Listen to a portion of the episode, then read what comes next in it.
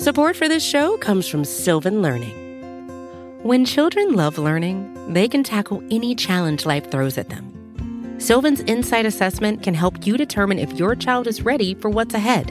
It can also identify gaps in learning and point out areas that could be of concern for your child so they can tackle what's to come. And right now, it's the best price of the year at $29. Go to sylvan29.com to learn more and get your child's assessment for only $29. That's S Y L V A N 29.com.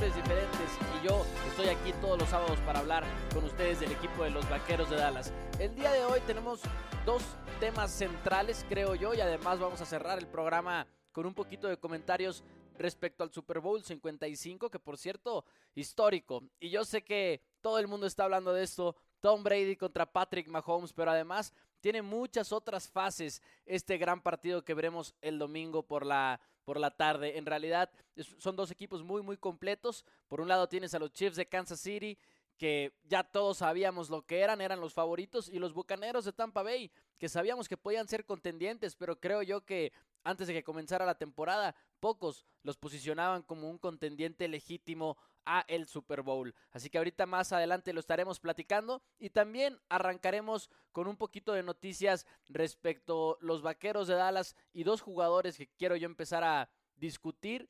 Cuál va a ser su futuro en el equipo de los Vaqueros de Dallas, porque están muy inciertos y estamos hablando de dos jugadores específicamente en la defensiva. Y me gustaría empezar por Shirobi Awuzie, Awuzie que es un jugador que muchos aficionados lo tienen identificado como un mal cornerback. Y no voy a sentarme aquí a pretender que Chirobi Awuzie tiene un futuro grande en la NFL o incluso decir que es un cornerback que ha demostrado estar por encima del promedio en la NFL. Creo que eso es difícil de defender.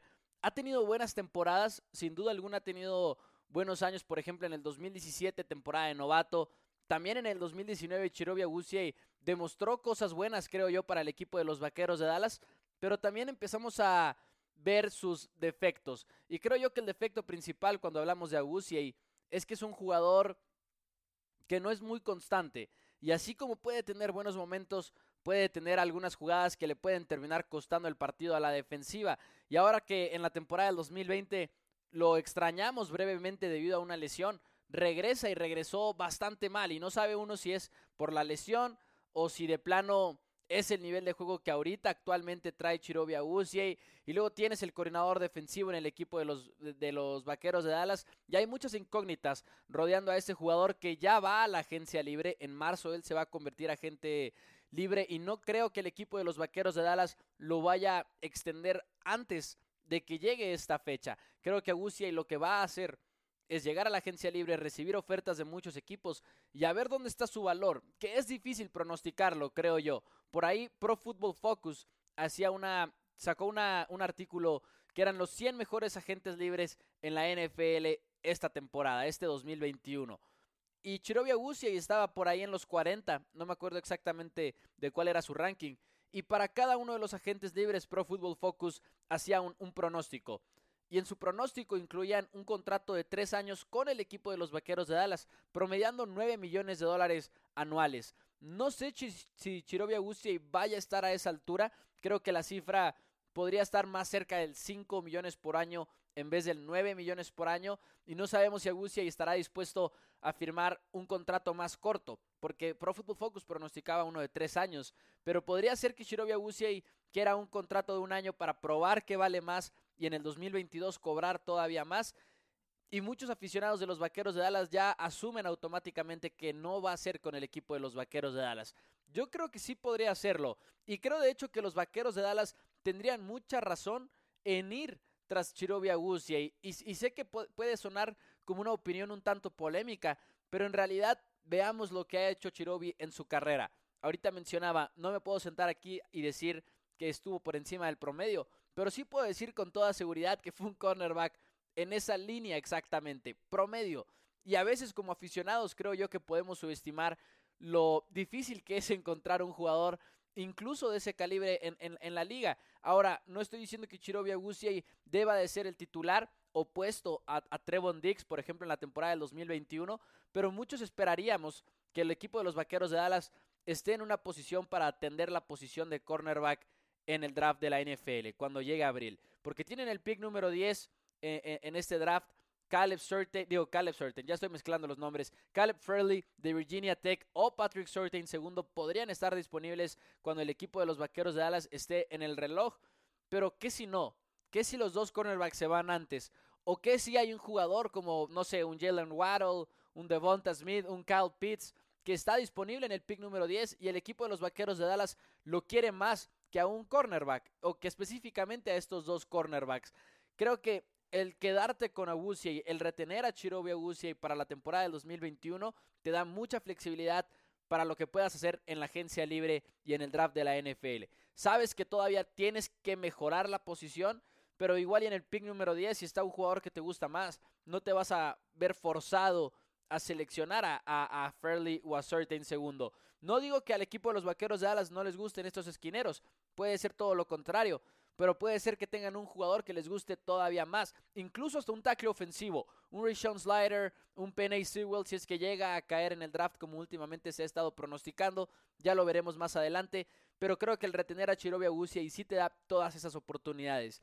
Y si queremos ver las cosas como con un punto de vista bastante optimista, por así decirlo, Podríamos señalar que Chirobi Agusia se ha visto bien en cobertura de zona y por ahí hacía incluso esa comparación Pro Football Focus de las calificaciones que ha obtenido Chirobi Agusiay en cobertura hombre a hombre con las calificaciones que ha obtenido en zona y ha sido drásticamente mejor.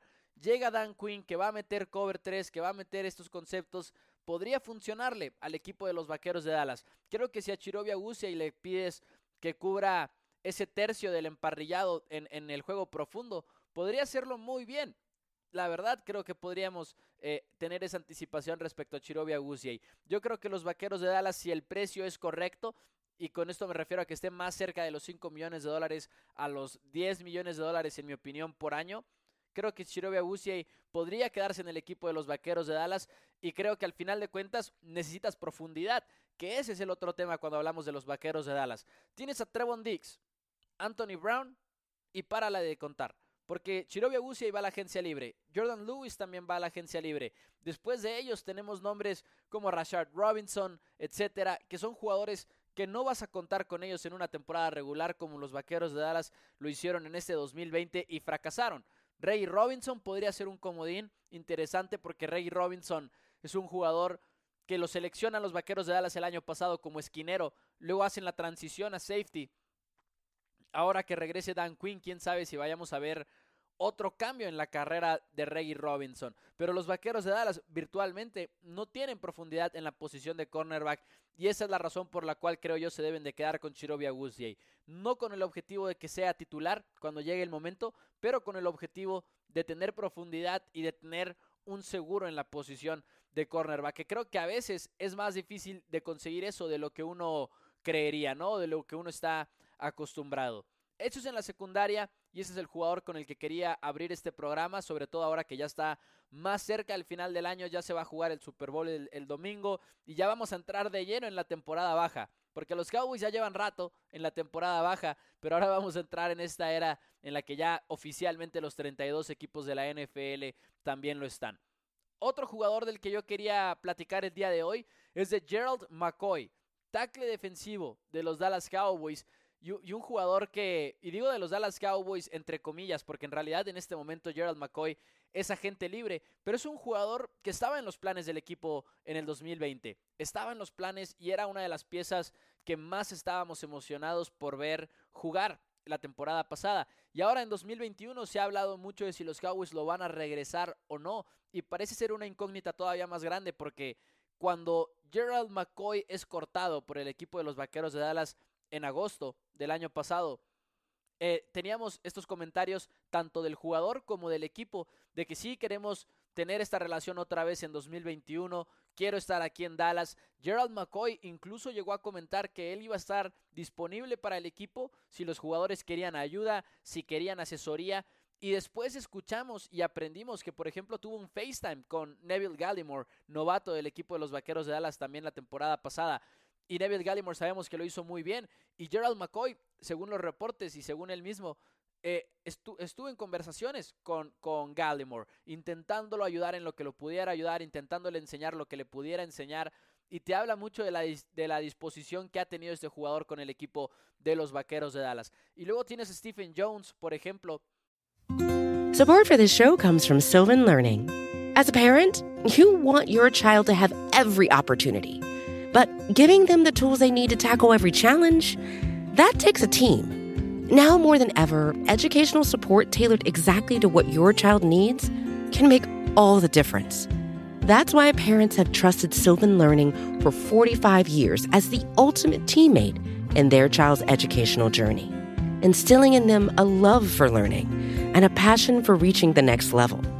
And Sylvan's Insight Assessment can identify gaps in learning and areas that could be of concern for your child.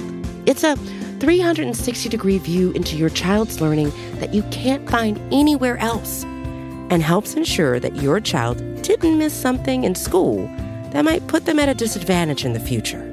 And right now, it's the best price of the year at $29. Go to sylvan29.com to learn more and get your child's assessment for only $29. That's S Y L V A N 29.com. Hey, this is Scott Galloway, author, professor, entrepreneur, and most importantly, host of the Prop G podcast. We got a special series running on right now called The Future of Work, where I answer all your questions on surprise, the future of work. Questions including what are we missing when we work remotely, or how do we handle work life balance when a major opportunity comes knocking? From the provocative to the technical, we're offering insights you won't want to miss. So tune in to the future of work, a Prop G Pod special sponsored by Canva. You can find it on the Prop G Pod wherever you get your podcasts.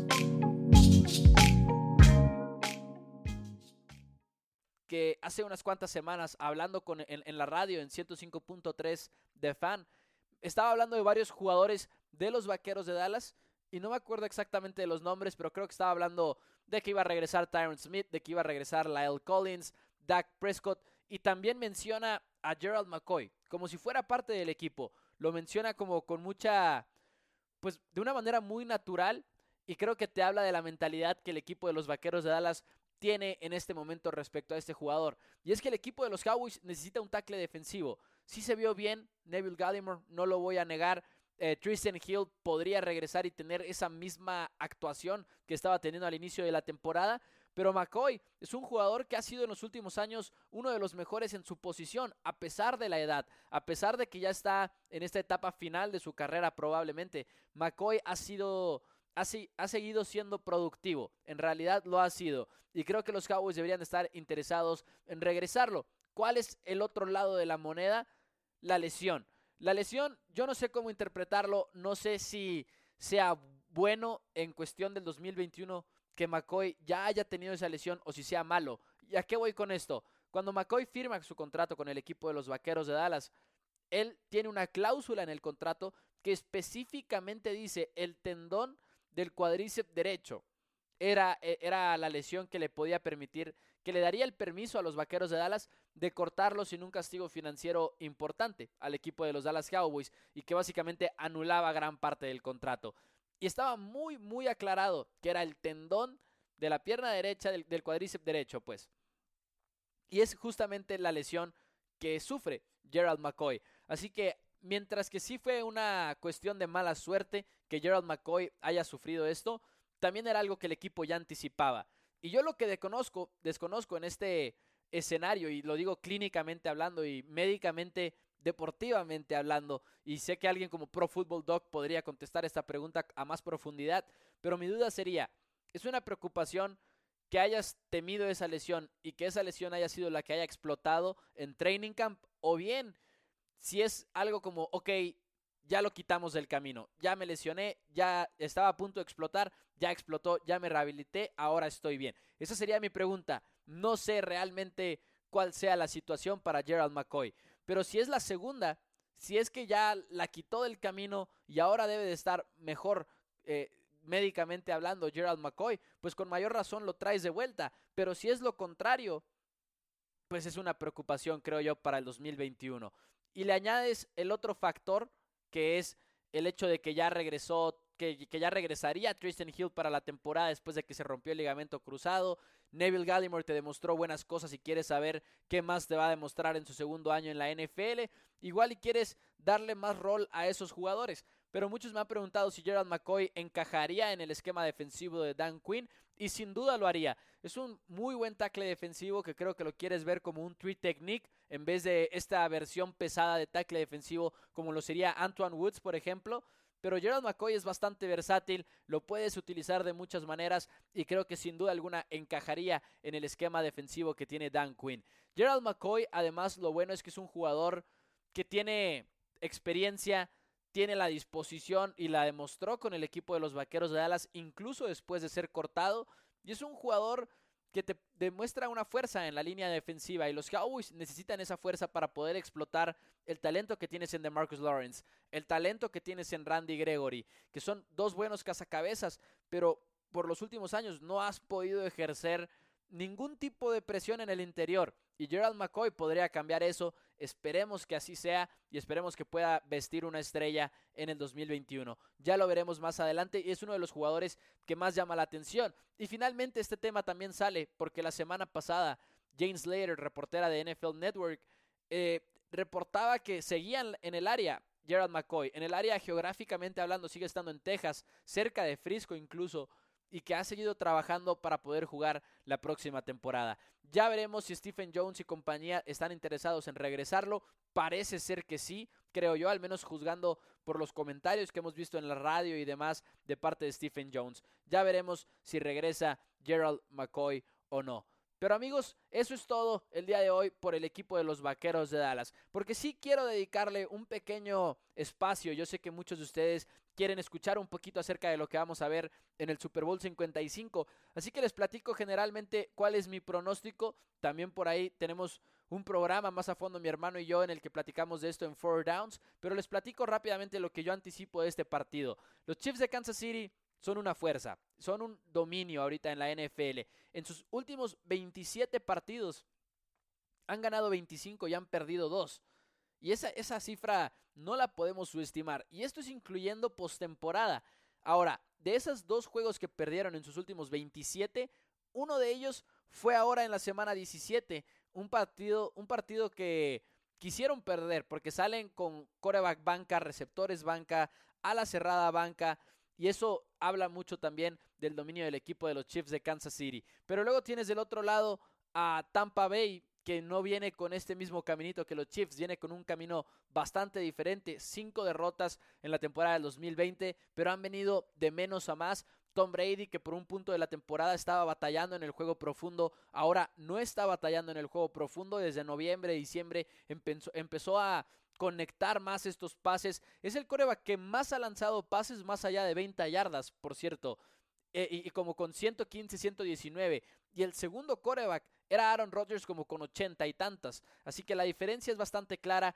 Eh, muchos no ven a Tom Brady ahorita como un coreback que lanza el balón en un esquema muy vertical de fútbol americano, pero eso es lo que es. Y sobre todo, pues tiene que ver el hecho de que está Bruce Arians en Tampa Bay como head coach. Pero son Dos corebacks grandes enfrentándose en el partido más grande de la temporada. Es emocionante, tiene muchos factores. Yo, en lo personal, me voy a quedar con los Kansas City Chiefs. Y les platico por qué. Bucaneros es un excelente equipo, han encontrado la manera de ganar de visita contra los Santos de Nueva Orleans, contra los Packers de Green Bay y además ahora tienen la ventaja competitiva de que van a estar jugando en su casa, van a estar jugando en su estadio, en un lugar que conocen muy bien, no van a tener que viajar y muchos otros factores similares que podríamos eh, mencionar el día de hoy. Pero el equipo de los Kansas City Chiefs creo que aunque tiene la ventaja en defensiva, porque la defensiva del equipo de Kansas no es tan buena como la de los Bucaneros de Tampa Bay y creo que a pesar de que brillaron en la final de conferencia contra los Bills de Buffalo, lo hicieron más por un esquema que confundió a Josh Allen y no estoy seguro de que vayas a, confundir a, a Tom Brady, porque Tom Brady ya lo vio todo en su carrera, pero a pesar de esa desventaja en la defensiva, creo demasiado en la ofensiva de los Chiefs de Kansas City. Una ofensiva que si no está Eric Hill, es Travis Kelce. Y si no es Travis Kelce, es Nicole Hartman o Sammy Watkins, que por cierto va a jugar en el domingo del Super Bowl. Y sí, Tampa Bay tiene a Antonio Brown, tiene a Mike Evans, tiene a Chris Godwin, pero sinceramente creo que el esquema que ha construido Andy Reid de la mano de Patrick Mahomes, porque Andy Reid no podría construir ese esquema con cualquier coreback, en realidad tiene mucho que ver quién es el mariscal de campo. Para mí esa ventaja la tiene por ahí el equipo de Kansas, la experiencia. Sé que Tom Brady tiene drásticamente más experiencia que Patrick Mahomes, pero los Bucaneros no tienen más experiencia que los Chiefs de Kansas City. La mayoría del roster del año pasado que se coronó campeón en Kansas es el mismo roster de ahorita, como el 60% de los jugadores estarían repitiendo y más cuando hablamos de los titulares. Entonces creo que la experiencia favorece, favorece a Kansas, la explosividad favorece a Kansas y si nos vamos al coreback, en mi opinión Tom Brady es el mejor de todos los tiempos, pero este 2021 no es el mejor coreback en este partido. Y si yo voy a decidir con quién me voy a ir en el Super Bowl 55, por quién va a estar bajo centro, me voy a ir con los Chiefs de Kansas City, porque lo que hace Patrick Mahomes es genial y está sano. Además, en la final de conferencia teníamos esa duda, teníamos esa espinita de cómo va a estar Patrick Mahomes específicamente del pie, pero demostró estar bastante bien. Así que yo me quedo con Patrick Mahomes. Creo que va a ser un juego de muchos puntos y creo que va a ser un partido en el cual Kansas City va a demostrar por qué la explosividad hace la diferencia. Pero amigos de Cowboys, hoy les doy las gracias por acompañarme el día de hoy. Muchísimas gracias. Se viene un off-season bastante interesante y vamos a estar hablando de la agencia libre del draft de la NFL y muchas otras cosas que se, va, se van a poder disfrutar en los próximos meses. Muchísimas gracias. Los invito a que se suscriban al podcast si no lo han hecho. Blogging the Voice. Hay programas distintos con locutores distintos prácticamente todos los días. Tony Casillas está por aquí. RJ Ochoa. Eh, Megan Murray, Kelsey Charles, Connor Livesey, Cole Patterson. Muchos, muchos están por aquí, así que los invito a que se suscriban y nosotros nos escuchamos y nos vemos el próximo sábado. Disfruten el Super Bowl, pásensela muy pero muy bien, cuídense lo más que se puedan cuidar. Muchísimas gracias, nos vemos el próximo sábado.